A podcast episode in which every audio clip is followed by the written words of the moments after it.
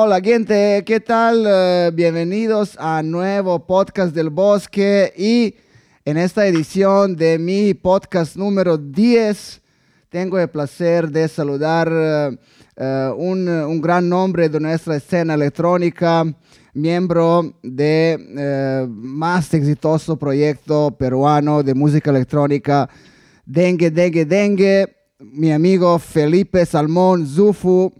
Eh, en este podcast número 10. Felipe, ¿cómo estás? Bien, un gusto, un gusto que me invites, de hecho.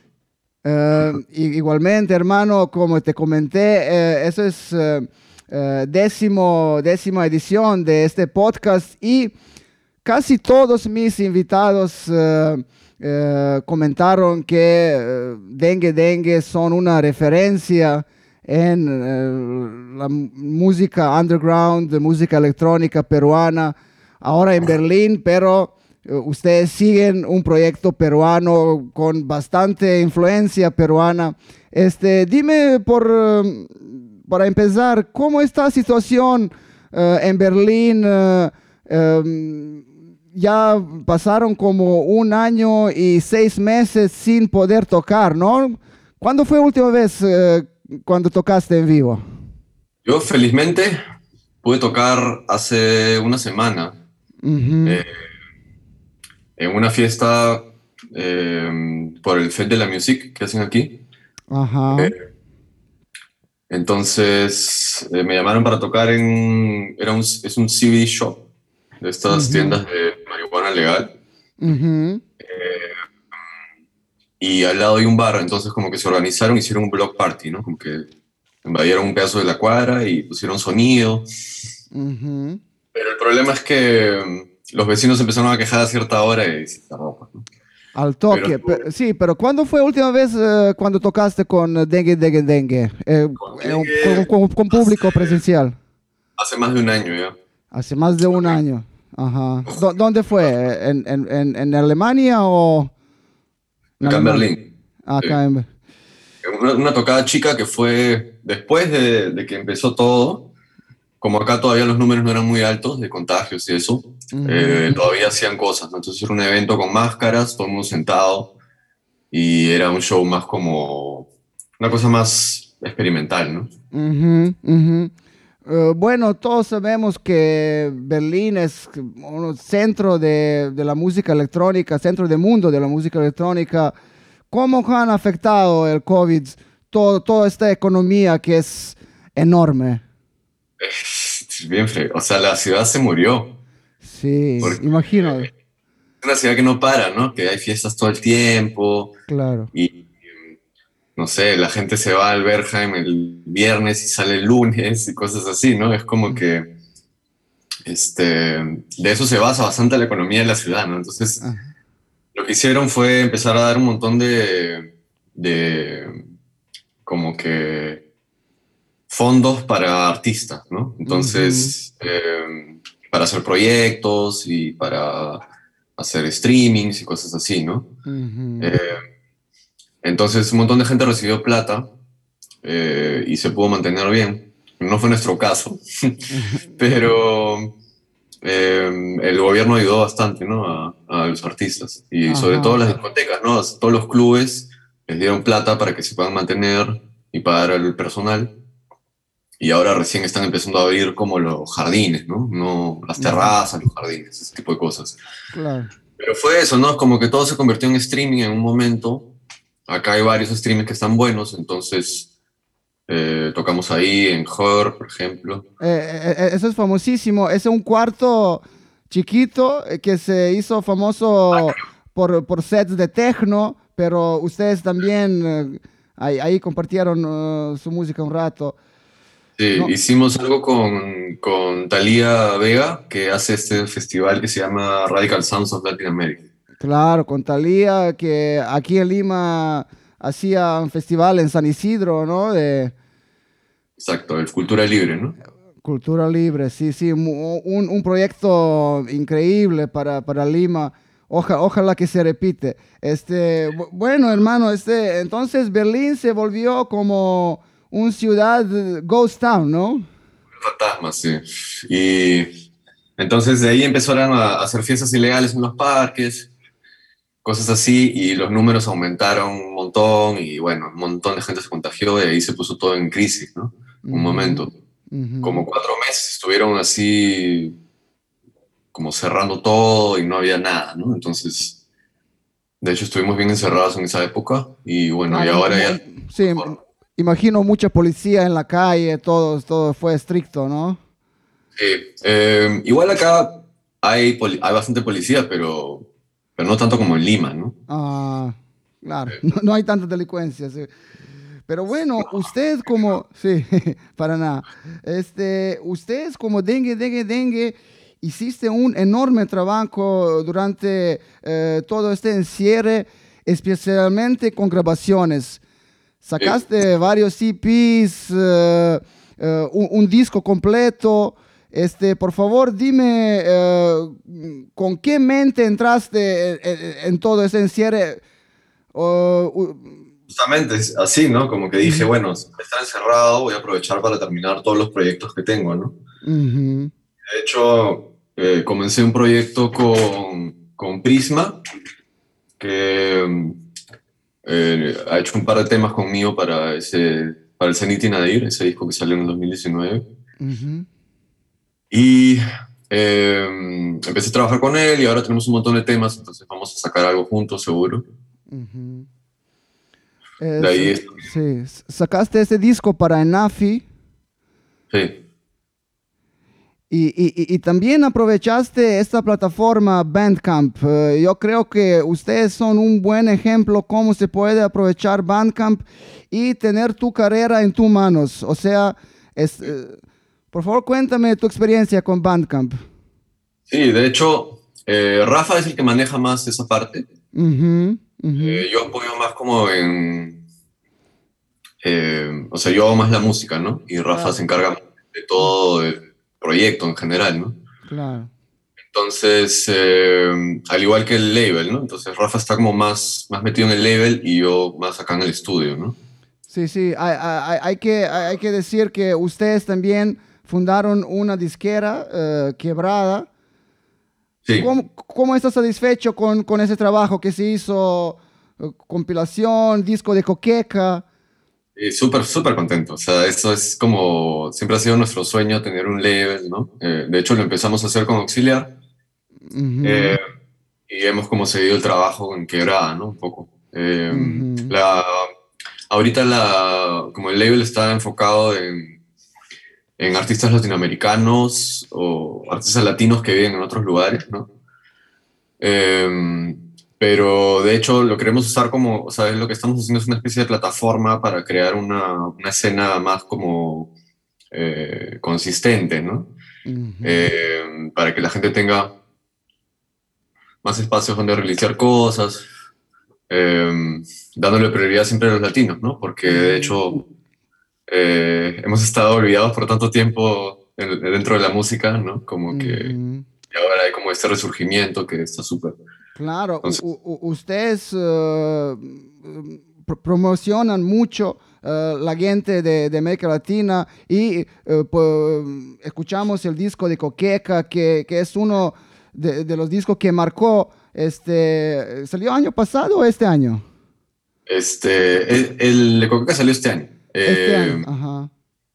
Ahora tenemos otro release eh, que va a salir pronto, que no voy a soplar todavía. Okay. Pero pronto va a haber otro, otro disco de otro latino.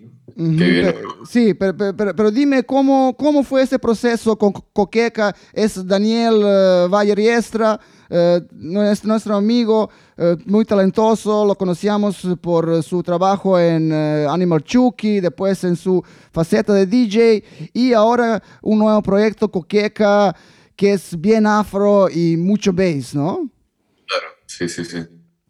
Sí, nosotros estamos súper contentos con, con, cómo salió del disco, eh, todo el proceso fue súper chévere, el diseño también, este...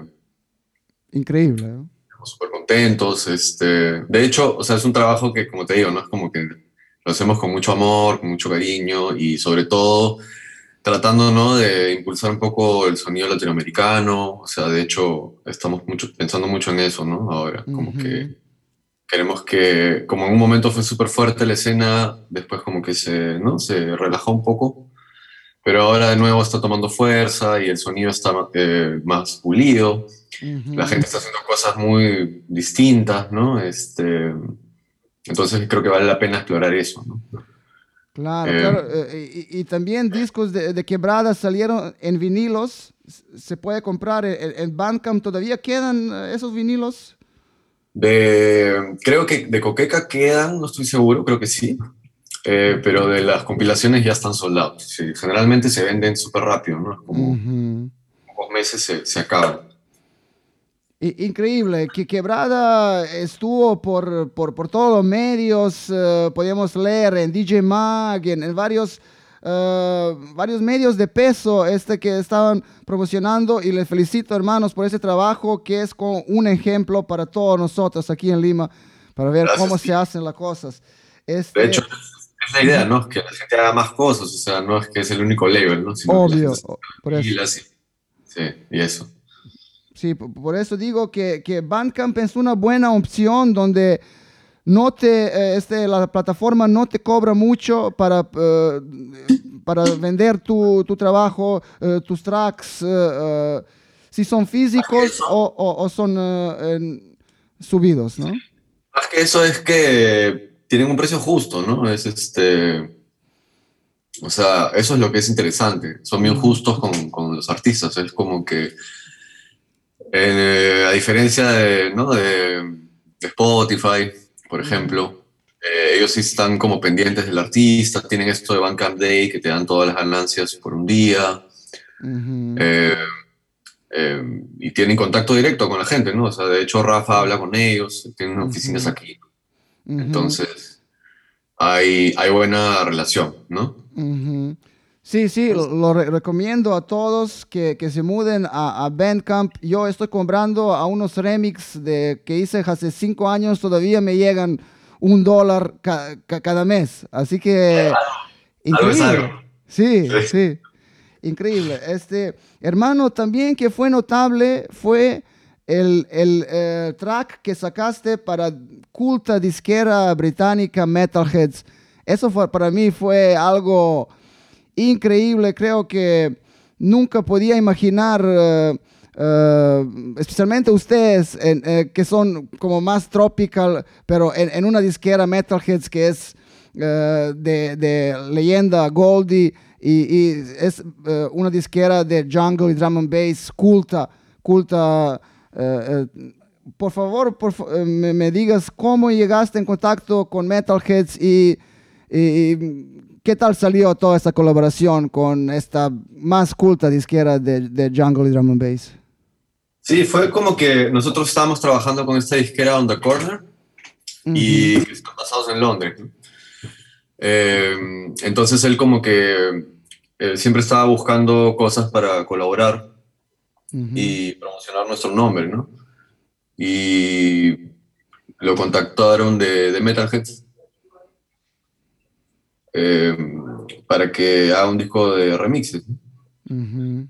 Eh, para que lo ayude a, a encontrar un artista de su label que, que sea como adecuado. Entonces él nos mencionó y, y nada, entonces le di, ¿no? Le di al remix, este, me demoré un poco en terminarlo porque era como un poco difícil, ¿no? Eh, Adaptar la- las dos ideas juntas. Ujú. Este, Eh, eh, Eso fue un remix de, de, de quién? Eh, me- para Goldie fue.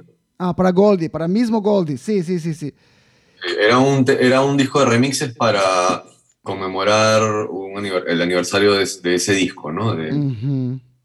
Y entonces, de hecho, mi approach fue como, ¿cómo lo, lo vuelvo más latino, no? Este, Entonces dije, voy a reproducir el, como un beat de Amen o algo parecido, ¿no? Del Ujú. jungle y del, del drum and bass, pero con la batería del, del dembow, ¿no?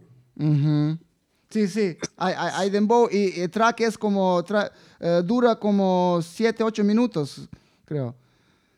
Sí, sí, sí, sí, es un track, es, largo, creo que el original dura más, inclusive. Sí. No, no, qué increíble. Y ¿qué, qué pensaste cuando, cuando te llegó el, eh, cuando te llegó la, la llamada de, de, de Goldie, de, de, disquera tan importante como, como Metalheads? Fue súper emocionante, de hecho. O sea, yo Sí. siempre lo he admirado, ¿no? Claro. chico. fue- Y, y de hecho lo que, lo que fue súper interesante que también en el disco hay un remix de Luke Vibert, que también no es un proyecto que, que he seguido desde chico, ¿no? Ujú. Y eso también me, me emocionó mucho, ¿no? Como poder contar con, como que salir junto con esos artistas en el disco, fue como súper, súper grande, ¿no? Para nosotros. Ujú. Eh, justo estaba hablando con Alejo González hace, hace una semana y él, Mira. lo, e- él os lo mencionó. Dijo que Dengue Dengue tenía como segunda tocada en su fiesta Reggae Drum and Bass. Pero, Sí. sí. Y, y cuéntame, porfa, algo de, de comienzo de Dengue Dengue Dengue, también eh, de esta escena de bass. Él me dijo que antes de, de Reggae Drum and Bass había fiesta como Volt, como ustedes como eh, colectivo auxiliar. Eso fue una gran movida aquí en Lima que empezó con, con una electrónica eh, alternativa, de- decimos, ¿no? Afuera de, de, de- de techno y house. Y de hecho, o sea, fue la misma idea, ¿no? Que, que tuvimos con Quebrada, que teníamos que generar nuestra propia plataforma porque no existía nada parecido en Lima, ¿no? Habían cosas, pero, pero todo era muy, muy under y como no mucho volumen, ¿no? De, de conciertos y cosas así. Eh, en esa época creo que había la Casa Ida y de repente la fundación, Fun- Centro Fundación Telefónica haciendo cosas, pero no mucho más, ¿no? Ujú. Entonces, nosotros inclusive empezamos un poco antes, como en el 2007 ya hacíamos fiestas en ECA, en Miraflores. Eh, cámara, Flo. Y ahí yo hacía una fiesta de tecno y estaba eh, Rafa con otro grupo de gente, con Nadia, ¿no? con Esteban, Ujú. con ellos, eh, haciendo una fiesta de drum and bass. Entonces, y también una fiesta de trance que la hacía Malky, eso. Entonces Ah, teníamos Malky. como todos los días tomado, todo el fin de semana tomado con diferentes fiestas, ¿no? Y así poco a poco como que nos empezamos a juntar y terminamos haciendo el colectivo, eh, colectivo auxiliar, ¿no? Ujú. Eh, poco después de que empezamos a hacer esa fiesta, como que unimos todo, ¿no? Entonces ahí hacíamos Antena, que era un... Era como conciertos de música experimental, IDM, esa onda. Eh, algunas bandas más como en vivo también. Después hacíamos Volt, que era de drum and bass. Drum and bass y Celular, que era de dubstep. techno. No. Sí, drum and bass y dubstep. Primero empezó con drum and bass y después poco a poco cuando apareció ¿no? el dubstep en Lima, empezó como que toda esta movida también a como Ujú. afectar la fiesta, se empezó a mezclar. Eh, sí. Entonces, de ahí, de ahí terminamos haciendo Toma al final, que era la fiesta tropical, Toma. que fue con la que mejor nos fue, ¿no? Que iba Sí. mil personas, dos mil personas, un montón de gente. Eh, y de ahí empezamos a hacer como crossovers entre fiestas, ¿no? Que era como que toma, pero también habían cosas bass, entonces se llamaba goma. Entonces era como, siempre estábamos así buscando como cosas nuevas para hacer. Entonces, eso nos duró, ¿no? Aparte teníamos el label, que sacábamos cosas. Yo realicé un par de discos como Soul Can Breaker también ahí. Ajá, Eh. Zoltan Breaker. Sí, sí, recuerdo, recuerdo este alias. Bravazo. Eh, Este, Y Claro, e- e- eso fue, fueron los primeros pasos con, con, con Volt y, y- y que fue también sig- significante para, para el colectivo auxiliar, Volt y Toma, es que ustedes eh, trajeran eh, mucha, much- muchos DJs internacionales, eh, productores internacionales, proyectos internacionales. Eso que daba un, un extra a toda esa movida. claro, A- a- sí, a- sí. Esa era la idea, ¿no? Sí, sí, que sí. darle, darle un plus, ¿no? ¿Cómo hacemos? Ah, vamos a empezar a traer gente de fuera que nos gusta. Ujú. Empezamos a coger como gente que estaba de tour, entonces venían por aquí, para allá, entonces lo llevamos para Lima, ¿no? Y igual con gente, un montón de gente de Argentina que también hicimos tocar, Ujú. de CCK y colectivos. ¿no? Ajá. Sí, por, por- por favor, este, eh, dígame un poco más sobre esta conexión con ZZK. Ellos son considerados como pioneros de, este eh, movimiento de cumbia digital, eh, tropical bass aquí en el continente. ¿Cómo, fue contacto con ellos y, qué proyectos memorables tenían que tú recuerdas? Este, sí, o sea, de hecho nunca sacamos algo en Physic, ¿no? Sí, cierto. Hicimos, este, colaboramos con artistas de, de ellos, ¿no? Pero no necesariamente en la disquera. Mm. Eh, pero sí, de hecho, eh, ellos comenzaron, si no me equivoco, como en el 2006-2007, con todo este sonido como remixeando la cumbia villera, ¿no?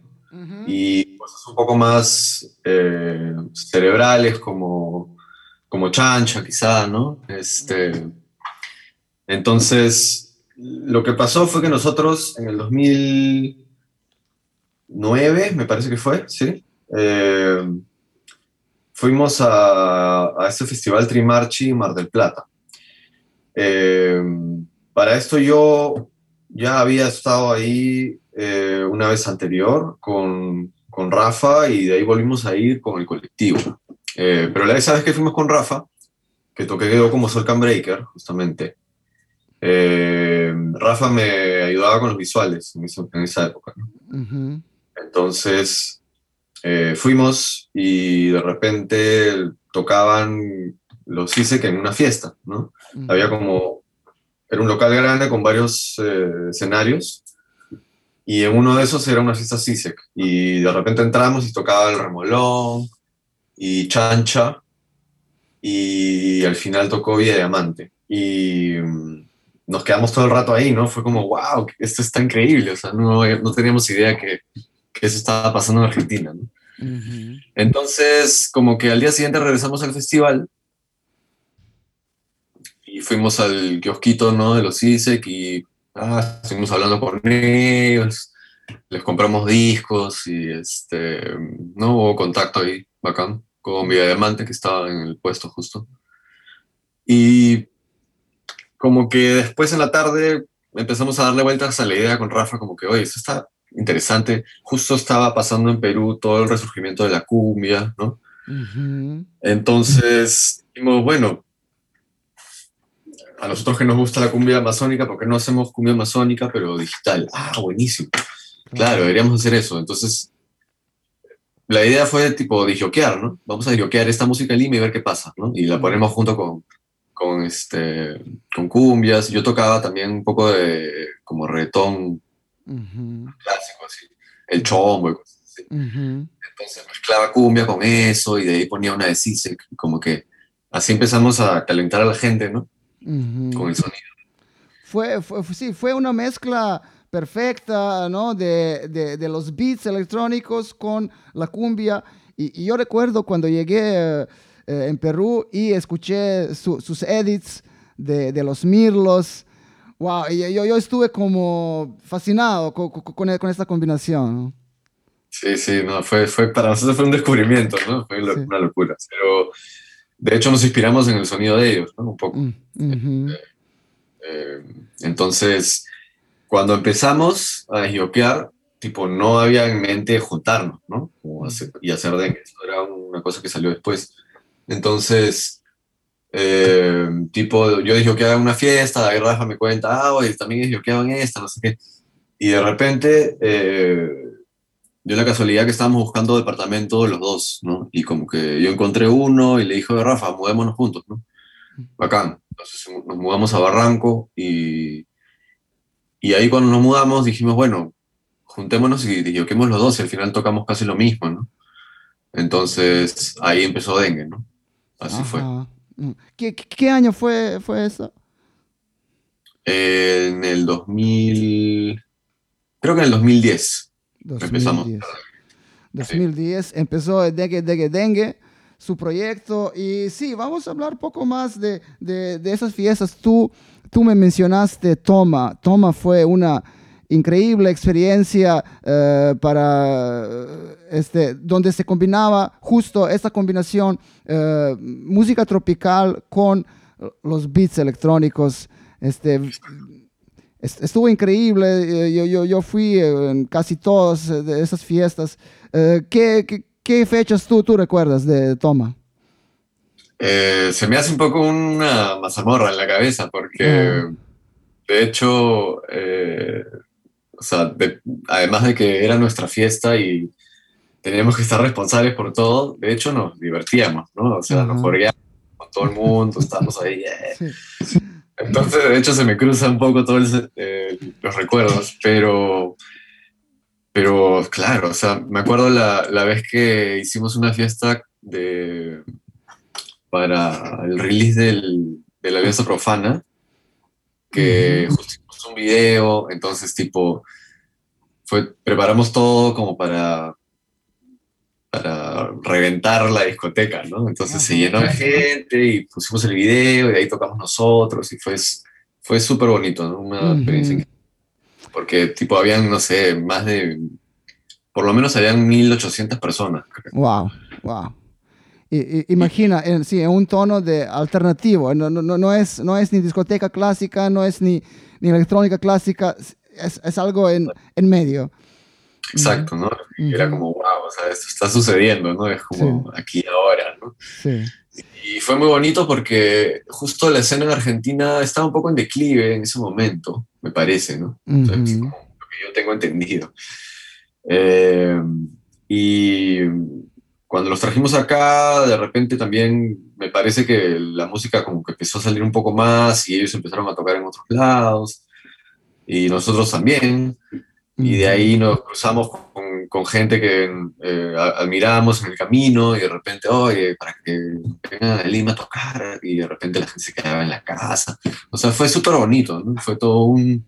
generó toda una movida, ¿no? Y no solo en Lima, sino también repercutió fuera. La gente sabía que en Lima pasaba eso. Sí, increíble. Eh, yo recuerdo, eh, por ejemplo, Chancho Vía Circuito estaba en Lima, eh, en Toma. Y eso fue increíble. Increíble fiesta también, claro. Sí. Pero, pero mi favorita que yo creo que hiciste ustedes como colectivo auxiliar fue una noche cuando escuché Machine Drum y Mala en una noche en Lima. Sí, eso fue increíble porque... Wow. tipo, no sabíamos que, o sea, no teníamos pensado que Mala iba a tocar en la fiesta, ¿no? O sea, nosotros habíamos llevado a Lima a Machine Drum para esta fiesta trifásico que hacíamos, ¿no? Que eran como tres pisos, este, que fueron como las últimas fiestas que hicimos, ¿no? ujú. Eh, junto con Bulbo. Eh, entonces, dio la casualidad que justo Mala estaba aquí, porque no sé si fue porque estaba haciendo su disco, ese Mirrors, ¿no? Que hizo en Perú, Claro. o si no fue porque creo que iba a hacer una charla para Red Bull Music Academy y algo así, me parece. Ah, cre- cre- creo que no. Eh, eh, es- eso fue eh, segunda, segunda después. tocada con, con- con Red Bull, pero yo creo que estaba grabando justo el disco. Sí, yo creo que fue para el disco. Entonces, entonces fue que él vino para el disco y la cosa es que mm, Rafael conoce a la esposa de Mala, porque Rafael vivía en Londres una época, ¿no? Y entonces ella le dijo, oye, como que Rafa, estamos yendo con, ¿no? con, con Mala a Lima a, a ver esto del disco y no sé qué. Entonces de repente llegó y nosotros estábamos haciendo la fiesta y, y yo como que dije, bueno, ¿no? con los chicos, este, ¿qué? Le decimos que toque, pero no teníamos plata, ¿no? Era como, ah, pero nos va a cobrar un montón de plata, no tenemos. ¿Qué hacemos? Bueno, mira, este, si a él se le ocurre, por algún motivo, tocar, bravazo, ¿no? Entonces, tipo, salimos un día con él, ¿no? Y este, nos tomamos unos tragos y creo que terminamos, tipo, tomando hasta las 5 de la mañana, este, todos borrachos ahí en la casa, muy gracioso. Y, entonces salió ¿no? lo de la fiesta y de repente él nos dijo simplemente, oye, va a tocar Machine Drum, yo también quiero tocar, ¿no? Y le dijimos, ya, bravazo, pero pucha, estamos así, no, tenemos, no tenemos presupuesto. Y nos dijo, no, ¿qué presupuesto? Así nomás. así no. Oh, bueno, vamos. Entonces, nada, salió. Sí, sí, yo, yo- yo- yo- yo re- recuerdo que Mala eh, tampoco no fue anunciado oficialmente. Claro, Eh, era una sorpresa, ¿no? y era de sorpresa. Y qué sorpresa, escuchamos en una noche en Toro Bar Machine Drum que puso un set de jungle y drum and bass. Y después Mala con, con, con puro dubplates. Escuchamos unos tracks por primera vez, yo creo, Victory de Dub me escuché por primera vez. Wow, estuvo como increíble la experiencia. Sí, buenísimo, buenísimo. Bro, sí, también recuerdo uh, este, esta fecha en uh, una, una, grande casa en tres pisos, fue trifásico se llamaba. Sí, era una, una fábrica. Una fábrica al lado de Help, ¿no? Ah, cerca de Help, como a dos cuadras de Help más o menos. Ajá. Wow, yo recuerdo esta fecha increíble, como tres pisos con tres diferentes músicas escuchamos uh, Scratch DVA, escuchamos uh, Freakstylers. es que eso era, eso era lo, que, lo que llegamos, o sea, después de hacer Toma, cuando llegó un punto que Toma se empezó a salir de control, ¿no? Ah. Como que ya este, la gente ya no iba tanto por la música, sino ya la gente iba por la fiesta, y, y ahí nosotros nos empezamos a sentir como que, ¿sabes? Estaba perdiendo un poco como el, el alma, ¿no? de lo que Entonces dijimos, mira, vamos a apretar todo. Entonces, la gente que quiera ir, igual va a ir. Este, la gente que no le gusta la electrónica, entonces no va. Y así hacemos algo un poquito más balanceado, ¿no? Sí, sí, sí. Y entonces hicimos la fiesta que era, ¿no? Como, como, como antes, ¿no? Como era célula, eh, eran cosas experimentales, el primer piso, y después estaba eh, Volt, ¿no? Y de ahí toma arriba. Sí. Wow. Un, un, tiempo, un tiempo memorable en Lima. Pucha, ojalá, ojalá, ojalá regresa toda esta movida y, y porque después cuando ustedes se fueron a, a, a Berlín, aquí bajó cantidad de, buenos eventos. Ahora, como sabes, ¿no? Es, es uh, mucho uh, al lado de discoteca de reggaetón y al lado de, de techno y tech house y no, no hay nada en medio. o sea, no hay mucho en medio. Claro, sí, sí. De hecho, la última vez que estuve en Lima me di cuenta, ¿no? Que todo el mundo está tocando house. Sí, sí, sí. Que está bueno, ¿no? Porque de hecho la gente está haciendo música y todo. Claro. Pero sí, me parece que como que se perdió un poco eso, ¿no? Entonces, también por eso estamos haciendo quebrada, ¿no? Porque para nosotros desde aquí un poco la única forma de seguir apoyando y haciendo cosas en, que pasen, ¿no? Que, que pasen cosas en Perú, es este haciendo cosas nosotros, ¿no? Y poniendo, tratando de dejar el, Perú como en alto este, culturalmente, ¿no? Que tanto le falta, o sea, al Perú. Es como... Sí, sí, hermano, especialmente después de, esta pandemia, eh, todos aquí, artistas, eh, DJs, promotores, estamos en nada. Claro, sí, no, complicadísimo. Acá como como te digo, felizmente la gente tiene ayuda, ¿no? Pero bueno, Perú es otro mundo. Sí, sí, sí. También un cliente recibió también unos, unos vouchers del Ministerio de Cultura y sí están haciendo sus eventitos y e, e, eso, es bueno. Lo vi que, que hay, sí, hay una sí, sí, me, parece, muy buena iniciativa, de hecho. Ojalá que, que no se corru que no sé que se vuelva todo corrupto, ¿no? Y como siempre todo pasa allá, no sé, ojalá. Sí. Veremos, ya, ya, ya, empezaron unos eventos, tú mencionaste Día de la Música, aquí eh, también gente de Selvámonos hizo una, una varias fechas en... Eh, eh, no solo en Lima, sino en Piura, Arequipa, por ahí, por allá. Y con unos protocolos, hay, que establecer protocolos y que poco a poco empieza a vivir este, sector. Ah, qué bueno que estén como ampliando también, haciendo cosas en otros departamentos, otras ciudades. Este, de hecho, cuando nosotros eh, empezamos a tocar, eh, salimos un poco, pero el problema de tocar fuera era que siempre los equipos estaban pésimos. Este, pero creo que ahora ha mejorado un poco eso, ¿no? Ujú, ujú. Ay, sí, eh, sí, justo te quería preguntar esto. Eh, ustedes to- tocan, to- tocaron mucho en Lima, pero en provincia no, no, no, no, no los vi mucho. Es- eso puede ser un reto para, para el futuro, ¿no?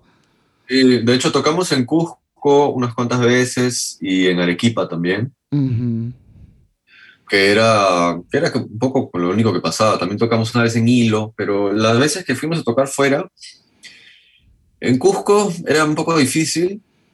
eh, no mucha gente nos conocía en esa época, entonces eh,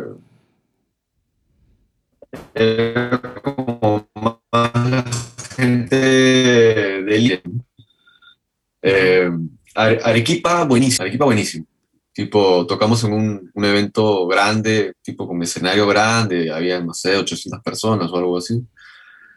Y estuvo buenísimo, ¿no? Después, este. Pero, por ejemplo, Hilo, que me parece que está un poco más atrasado en, eh, en variedad musical, ¿no? Porque, tipo, cuando fuimos allá, tocamos en una discoteca que era una discoteca de pachanga, porque era lo único que había.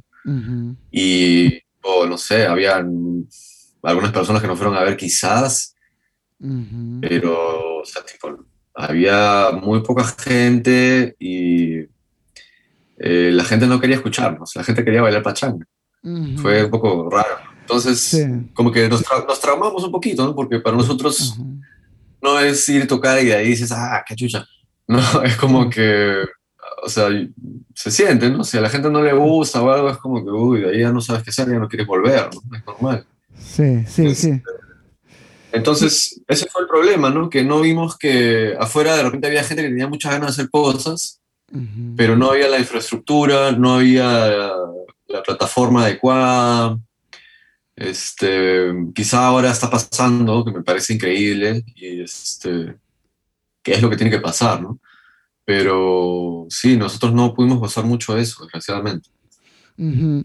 Bueno, es- eh, eso es- puede ser un reto para el futuro, una, una gira por Perú de dengue, dengue, dengue, sería genial, Sí, sería buenísimo, claro que sí. sería buenísimo. Eh, y, y- y- y bueno, este, ha- hablamos de este colectivo auxiliar, ¿puedes mencionar toda la gente que, que- que estaba ahí? Eso fue todo un crew de, de- de gente que ha- hacía visuales, gente que hacía producción, gente que hacía como DJ.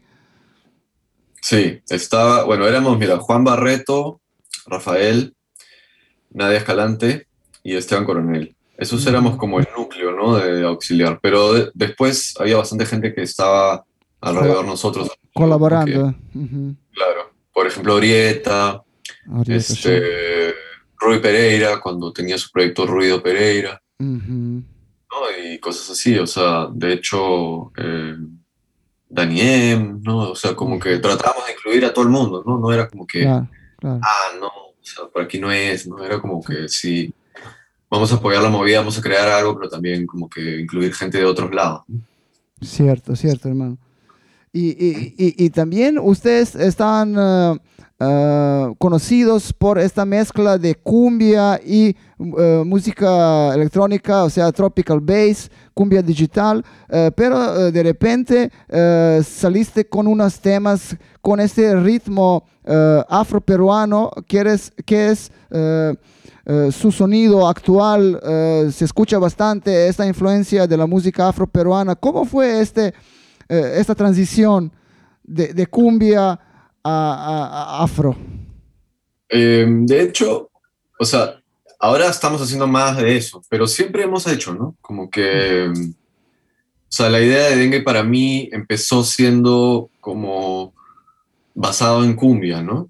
Pero eso no cerraba las posibilidades a otros tipos de música. Entonces, como la cumbia era algo que se había rescatado un poco del pasado y que estaba sucediendo ahora, entonces dijimos, bueno, eh, también podemos hacer festejo, música criolla, este, también de repente podemos irnos un poco más adentro de las raíces de la cumbia y de repente agarramos Colombia y de repente, ah, hay que rebajar los temas, México, ¿no? Es como que siempre nos fuimos moviendo, ¿no? No es que, que ahora solo hacemos algo solo hacemos lo otro. Entonces, eh, ahora el, sonido es un poco más afro porque justamente ese disco, Zenith Nadir, eh, las percusiones las grabé con, eh, algunos hermanos de la familia Bayumbrosio, este, en especial Pudy y Miguel. Em, entonces como que el disco principalmente va de afro, ¿no? Porque como que hice todos esos temas pensados en que iba a usar las percusiones, ¿no? Em, pero no es que ahora va a seguir siendo así, ¿no? Es como que de repente está, por ejemplo, Fiebre, que es otra cosa, ¿no? Completamente diferente. Que ya no tiene de cumbia, ya no tiene de afro, no tiene nada, pero tiene de alguna manera raíces de música africana y algunas cosas que son un poco parte del sonido de Dengue. Entonces, eh, de hecho, es, la mayoría de esos temas son temas, son temas viejos, ¿no? Son temas que hice, en el, por ejemplo, el Fiebre. Creo que solamente un tema de todos, de todos los temas es más o menos nuevo pero los otros temas los hice cuando todavía estaba en Lima, ah, eh, en el 2014, 2013, por ahí. Wow. Eh, pero lo que me pasó era que, o sea, yo tengo Sufu también, ¿no? Entonces, de alguna manera Sufu eh, era como el lado B de Dengue en un momento. Pero las cosas empezaron a mezclar, ¿no? Entonces, ahora soy como más Sufu de Dengue que, solo sufro. Entonces, este, esos temas que tenía como Sufu que nunca saqué porque eran muy raros, porque de repente no era el momento, ¿no? Era como que de repente me adelanté con mi alucinada y la gente no los entendía mucho. Entonces, como que después de todo ese tiempo que los temas estaban ahí hongueándose, decidí pasarlos, dije, ah, voy a hacer un disco de dengue, pero con ese sonido de Sufu antiguo. Eh, y salió fiebre. Entonces es como que trato de no encasillarme en un sonido, ¿no? Es como que siempre estoy tratando de, de ver la manera de coger inspiración de otras cosas y, darle mi propio vuelco, ¿no? A, todo eso. Eh, eh, cuéntame más sobre este Alias Zufu, también muy conocido en Lima. Eh, este, eso es más tu lado, tal vez y electrónico, ¿no? Este, más techno, house, o, ¿cómo lo ves? Este, este Zufu, ¿me puedes decir una, una historia, historia de, este nombre y, y cuándo empezaste? Pues, Zufu, Zufu empieza un poco antes que creo que en el 2011 me parece que, empecé a hacer Sufu. Y mm, la idea de Sufu empezó como bass music, ¿no? Porque era lo que yo tocaba en ese momento. Em, pero al igual que Dengue, sigo siendo yo, entonces no me quería encerrar a eso, ¿no? Entonces empecé haciendo bass y de ahí este, hice house y footwork y varias cosas así. Solo saqué un EP eh, en vinilo y un EP en la disquera de una disquera que tenía Israel Beach que se llama Sprinkler. Ya no existe más, pero eh, en ese momento hicimos un EP que era un poco más soul, ¿no? También, entonces era como algo muy variado, ¿no? No era un sonido en específico. De hecho, tenía un live set para tocar, y, pero también su un proyecto de DJ, ¿no? Entonces, eh, empecé a tocar más en fiestas, ¿no? Porque eso era como lo mío. O sea, yo siempre, desde el 2001 empecé a desbloquear con mi nombre, ¿no? Con Felipe Salmón. Y, y después decidí cambiarme a Sufu, ¿no? En vez de llamarme como, como me llamo, decidí tener un alias, ¿no? Era la idea. Entonces, este, eso es, ¿no? O sea, de hecho yo creo que o sea, para entender un poco cómo funciona dengue, es eso, ¿no? Es como es Rafa, que es Macumba, eh, ¿no? Que tiene su proyecto de DJ, y yo que soy Sufu, entonces como que la junta de los dos es dengue, ¿no? Es dengue, dengue, dengue. Eh, eh, también ustedes están sacando disco para también una famosísima disquera desde Portugal que se llama Enchufada. Este, Branco, el, el jefe de, de, de, de, este label, ex Buraca Sound Sistema y un, un grande de, música afro. También creo que con él, ¿qué conexión tienes, tienes con Branco y, y, en, y cómo los inspira como, con su música y con su curadía de, de su disquera? Eh, de hecho, o sea, nosotros siempre nos ha gustado Buraca, ¿no? O sea, es como un grupo mítico, ¿no? Claro. Eh, entonces, cuando la conexión fue porque ellos empezaron a hacer este sonido que se llama soap bass, ¿no? Y me acuerdo clarito, ¿no? De repente los vimos con Rafa tocar en... Este, era Buraca, pero DJs. Entonces era Branco y el baterista. Y... Em, y de repente empezaron a tocar esto de soap bass y empezaron a decir como que este es el nuevo sonido de Lisboa, no sé qué, soap bass. Ok. Y yo dije, ah, wow, eso está interesante. Era como algo que podía empatarse con cumbia, porque estaba en 90 BPM, eh, que entraba perfecto en nuestro set, entonces como que dije, wow, eso está increíble, ¿no? Entonces empecé como a seguirlo un poco. Em, y de repente dije, ah, no, yo también quiero hacer mi versión, ¿no? Entonces hice un tema soak, que es Locumba, que fue el primer tema que salió en, eh, bajo su, su curaduría, ¿no? Eh, de hecho, nos escribieron, en esa época SoundCloud era súper súper chévere, ¿no? Era como una comunidad súper así, eh, como cálida, ¿no? Súper bien. Entonces nos escribió tipo, este tema está buenísimo, lo quiero poner en un eh, Uppercuts, ¿no? En esto que sacaban, que era como... Compilado. Sacaban un tema, sacaban varios temas como de diferentes artistas de la disquera, era un solo tema y lo promocionaban por un tiempo y ahí salía otro artista y es como, es una serie, ¿no? este, que ahora de hecho creo que puedes comprar toda la serie. Entonces ahí empezó la conexión, ¿no? Entonces con ese tema. Y de ahí nos pidió hacer un EP. Eh, hicimos Son de los Diablos y de ahí hicimos el Siete Raíces. Es, esto fue el disco completo, ¿no? Para, para enchufar. un, EP, un EP y dos álbumes. Wow. De Raíces, Zenit y Nadir y Son de los Diablos. Eh, entonces, esta colaboración con, con Branco fue muy, muy productiva. Sí, claro, de hecho. Y de ahí también, tipo, o sea, nos hemos cruzado un montón de veces en tocadas, hemos tocado en sus fiestas. Eh, somos amigos, ¿no? O sea, hay buena relación con ellos, de hecho. Increíble. Eh, también recuerdo este Boiler Room en, en Portugal. Sí, fue buenísimo ese.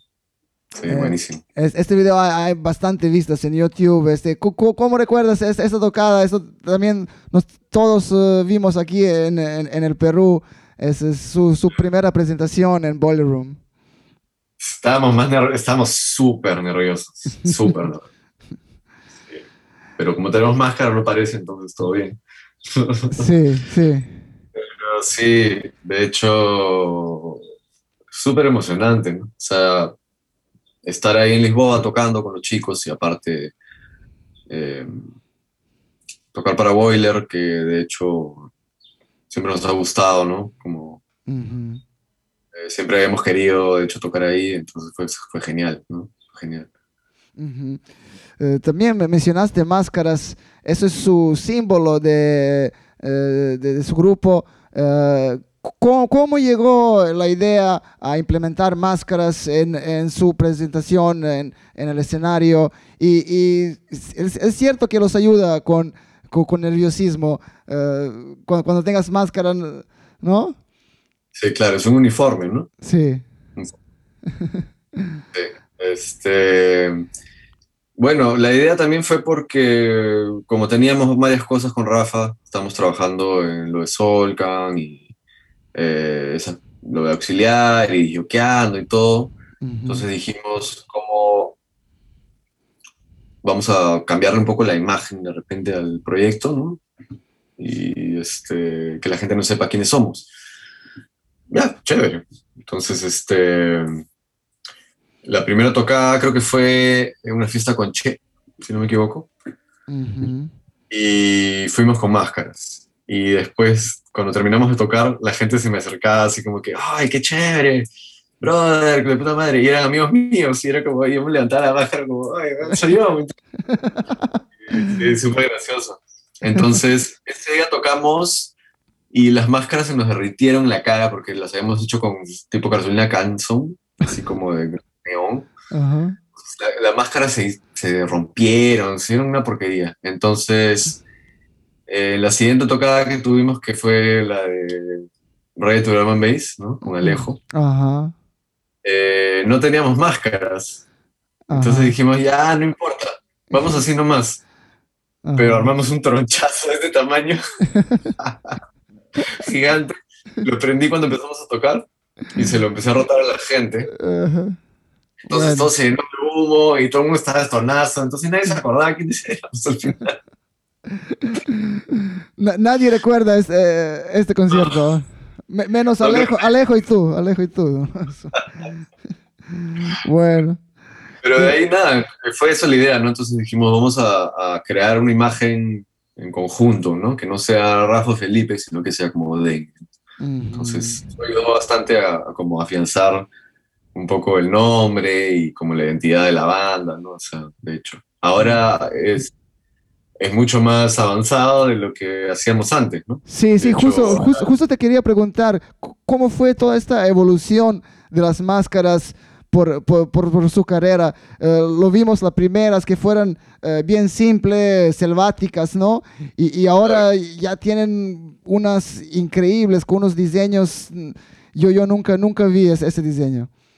Sí, es como que primero nos, nos, inspiramos en como en la chicha, en los colores neón y como que en animales y cosas así, ¿no? Entonces, como que era como un motivo más selvático, ¿no? Como tú dices. Pero tipo, hacíamos esas máscaras de, de, cartón que de ahí las regalábamos, ¿no? Era como que la gente iba y nos máscaras. Entonces era un clásico que, oye, tu, tu máscara, toma. Oh. Este, entonces hay un montón de gente que tiene máscaras, ¿no? Después en Toma también hicimos esto que hacíamos un montón de máscaras, mil máscaras, y se las regalamos a todo el mundo. ¿no? Este, pero empezamos así, ¿no? De hecho, antes de eso, hacíamos, las hacíamos con cartón de tipo de caja y pintadas a mano, ¿no? Entonces, este, a veces las hacía yo, a veces las hacía con, las hacía con Rafa, este, y después, en un momento, eh, un amigo que vive en Brasil me dijo, ¿están viniendo? Le digo, sí. Y me dice, ah, mira, les quiero hacer unas máscaras. Ya, ah, monstruo. Este, bueno, pensemos en el diseño, entonces empezamos a dar vueltas y llegamos más o menos a algo. Entonces ahí em, empezó a diseñar, él es diseñador gráfico, y empezó a trabajar con, con una amiga de él, con Carol Almeida, que es la que nos hizo las máscaras por un tiempo. Este, hizo esas máscaras para nosotros, que de hecho la tengo acá. esta máscara. Wow, wow, sí. E, esa es este. bien futurística, como. Sí, porque es que en ese momento como que estábamos tocando música bien, bien así, este, ¿cómo decirlo? Como más gueto, ¿no? Como más este, más dirty. Ajá, ajá. así, ¿no? Y como que estábamos usando esas máscaras para eso. Este, y entonces, bueno, ella nos hizo unas cuantas máscaras de hecho, las usamos un montón. Y de ahí empezamos a trabajar con esta chica que se llama Twin Musen de Barcelona. Esas son increíbles. Es, son como más afro, ¿no?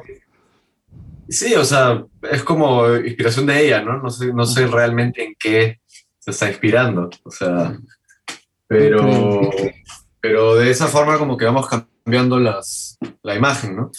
Entonces ahora tenemos otras que son diferentes, también así tejidas, que están buenísimas, que todavía no las hemos estrenado, que va a ser cuando empecemos a turear, vamos a estrenar esa. Y, y, y, y esa, esa, máscara, eh, le- ¿les incomoda durante la tocada o, o- o ya se acostumbraste? Eh, es incómodo tener cualquier cosa en la cara porque hace calor y sudas y Mm. no puedes ver bien la pantalla, Mm, pero siempre tratamos de, de que, s- de que la persona que las diseñe eh, trate de hacerlo lo más cómodo posible. Entonces, por ejemplo, esta, esta de aquí está buenísimo porque, porque tengo, o sea, puedo ver perfectamente por los ojos, ¿no? Ajá. Y este, es fresca porque tiene un hueco en la nariz, Ajá. Ajá. Está- no, tiene, no tiene nada tapado aquí. Y lo más chévere de todo es que puedo tomar agua, cerveza, Ajá. Ajá. Ah, todo bien. buenísimo, buenísimo. Y de hecho, es- esta, esta de acá está bueno, tenía boca porque justo eh, a veces me toca hablar y no está bueno tener algo para que te tape, ¿sabes? Sí, sí, sí. Entonces está bueno tener la boca destapada para poder este, sonar un poco mejor. Y, y- y, hermano, este, eh, mencionaste que también les gusta bass music. Eh, ustedes fueron, como, como dijimos, con Volt, con Colectivo Auxiliar, fuiste unos de los pioneros de bass music, con la introducción de drum and bass, eh, dubstep. Ustedes eh, hicieron eh, una tocada de Silky, yo creo que, que fue en- en- su producción. Y, y- para mí que, que fue muy, muy particular eh, es que ustedes también promocionaron bastante Footwork, Footwork y Juke aquí en Lima. Sí, de hecho, este, o sea, lo que pasa es que como estábamos ya en esa viada, ¿no? De descubrir cosas nuevas, eh, de repente, no me acuerdo quién fue que dijo, "Oye, escucha esto, increíble, ah, wow, Ujú. este, música a 160 BPM, ¿no? Entonces, ahí había otra posibilidad, o sea, nueva, ¿no? También, y de hecho yo hacía el toque ya como en mi cabeza empiezo a hacer esas matemáticas, dije, este, está en 160, entonces la cumbia está en 80 y tanto, 80, se puede mezclar, ¿sabes? Entonces, Claro. Que también incluimos un poco ese sonido en dengue y de, paso también en Volt, ¿no? Este, apenas había alguien por ahí dando vueltas de esa escena, lo jalábamos para tocar también. Este, sí, eh, pu- pu- pudimos escuchar en Lima leyendas de Footwork y Juke como eh, DJ Spin, eh, fue Tazo, y, y todo, gracias, todo gracias a ustedes que, que trajeron eh, eh, esos nombres aquí en Lima. Sí, también estuvo, Damito también hacía, hacía fiestas de, De Footwork. de footwork, sí, Co- co- sí, sí. eh, Damito con su golpe bajo. con golpe bajo, sí. Él también, él también llevó gente de esa escena, ¿no? Claro, claro, claro. Este, eh, yo, yo recuerdo esa tocada que nunca, nunca pasó de DJ Spin cuando lo robaron sus equipos en San Isidro. Wow. Imagínate. Fue- eso fue terrible, terrible. Eso fue Roche, ¿no? Gran, ¿no? Fue terrible eso. Este, aparte, o sea, tuvimos, eran dos fiestas, o sea, era, tocaba en Dos la- fiestas, sí. ahí Ush. la de nosotros. Fue, fue terrible. Me acuerdo que no sabía dónde meter la cara, sí, porque tuvimos que cancelar la fiesta. O sea, tipo, Sí, sí. de ahí nos, nos fuimos a la noche a tomar chelas con Rachat. O sea, No hay otra, no hay otra. Que, que eso, fue- eso fue un gran roche, ¿o no? Justo antes de, de su set. Y, y ustedes to- eh, estaban tocando antes de Spin. Y, y como si eh, estaban confundidos, como todo público, esperando que se presente Spin. Y después eh, todos deberíamos ir a, a- a After Party en, eh, en Barranco con Spin. Y pff, wow, qué bajón, ¿no? terrible. Sí, fue heavy eso para nosotros.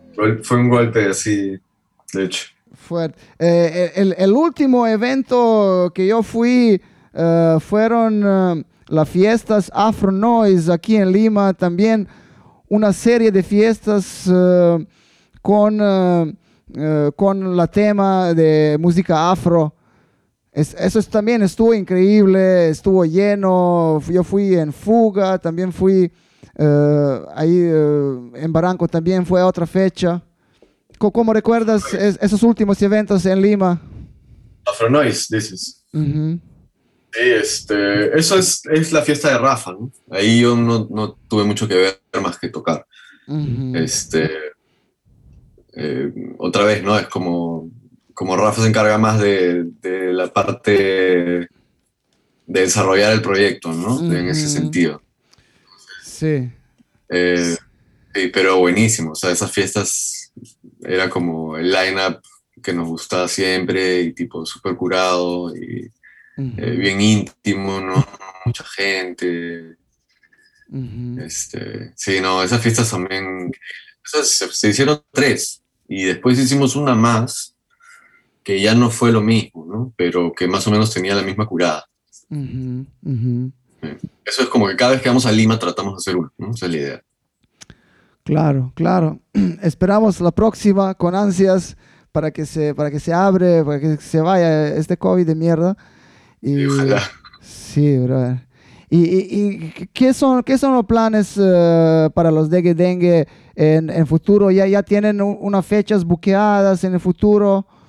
Sí, de hecho ya tenemos varias cosas, pero todavía no sabemos si van a pasar o no. O sea, probablemente sí, como van todo aquí, parece que está mejor, así que probablemente podamos viajar un poco, pero también siempre estamos con la posibilidad de que se pueda cancelar, ¿no? Sí. Entonces, todavía el terreno está un poco así eh, difícil. Brother, ¿cómo lo viste eh, elecciones aquí en, eh, en Perú? ah, brother. es como que he tenido que cortar conversas, eh, la, la conversación con no pelearme, sí. No, terrible. Estamos, estamos en, en, un momento bien jodido aquí para Perú. Ojalá, ojalá esa cosa resuelve, ¿no? Sí, yo acá cruzando los dedos para que salga todo bien. Sí, sí. Lo caso. Este, nada, hermano, hablamos de, de, muchas cosas, de tu proyecto Dengue Dengue Dengue, de Zufu, de disqueras, de, de, de, música en general. Nada, solo para decirte al final que lo extrañamos, Dengue Dengue Dengue, extrañamos su tocada aquí, sus eventos. Ojalá vengan pronto y uh, para verlos y, y bailar en su ritmo. Y nada, para agradecerte mucho para, para, para tu tiempo, para mi podcast. Nada, gracias, soy este, súper, en verdad. Este, y nada, espero que todo les vaya bien por allá. Les deseo lo mejor de corazón. Sí. sí. ojalá funcione todo de vuelta. Así que nada, espero que nos veamos pronto en, en vivo. Sí, de todas maneras, de todas maneras. Gente, esto fue Felipe Salmón a.k.a. Zufu, a.k.a. Dengue, Dengue, Dengue, en Podcast del Bosque número 10. Ya llegamos a 10, ya, ya no puedo más, ya, ya, ya no da más. Pero no, seguimos, seguimos porque quiero, quiero hablar con, con mis colegas, con, con mis amigos eh, sobre la música, eh, sobre la escena, eh, porque nos extrañamos, extrañamos todos a, a, a, tocar, extrañamos a estar con, con nuestros amigos en el dance floor. Así que ojalá, ojalá pronto se vuelve esta normalidad y vamos a vacunarlos todos. Y, y, quien, no, y, quien no quiere que, que se jode, que, que, no vaya, que no vaya, ¿no? Que, como, dijo, como dice aquí Perú, no vayas, ¿no? no vaya. Así que no vaya ningún, si no, si no estás vacunado, no vayas a ningún, ningún evento. Sí, pues aquí en Lima sigue, seguimos con las fiestas ilegales pero no, no, no veo mucho, mucho este progreso en, en ese sentido. Ojalá que, que, cosa ya, ya termina ya de una vez, pero ya veremos. Eh, Felipe, muchas gracias, nos, nos vemos. Dale, gracias, Un abrazo.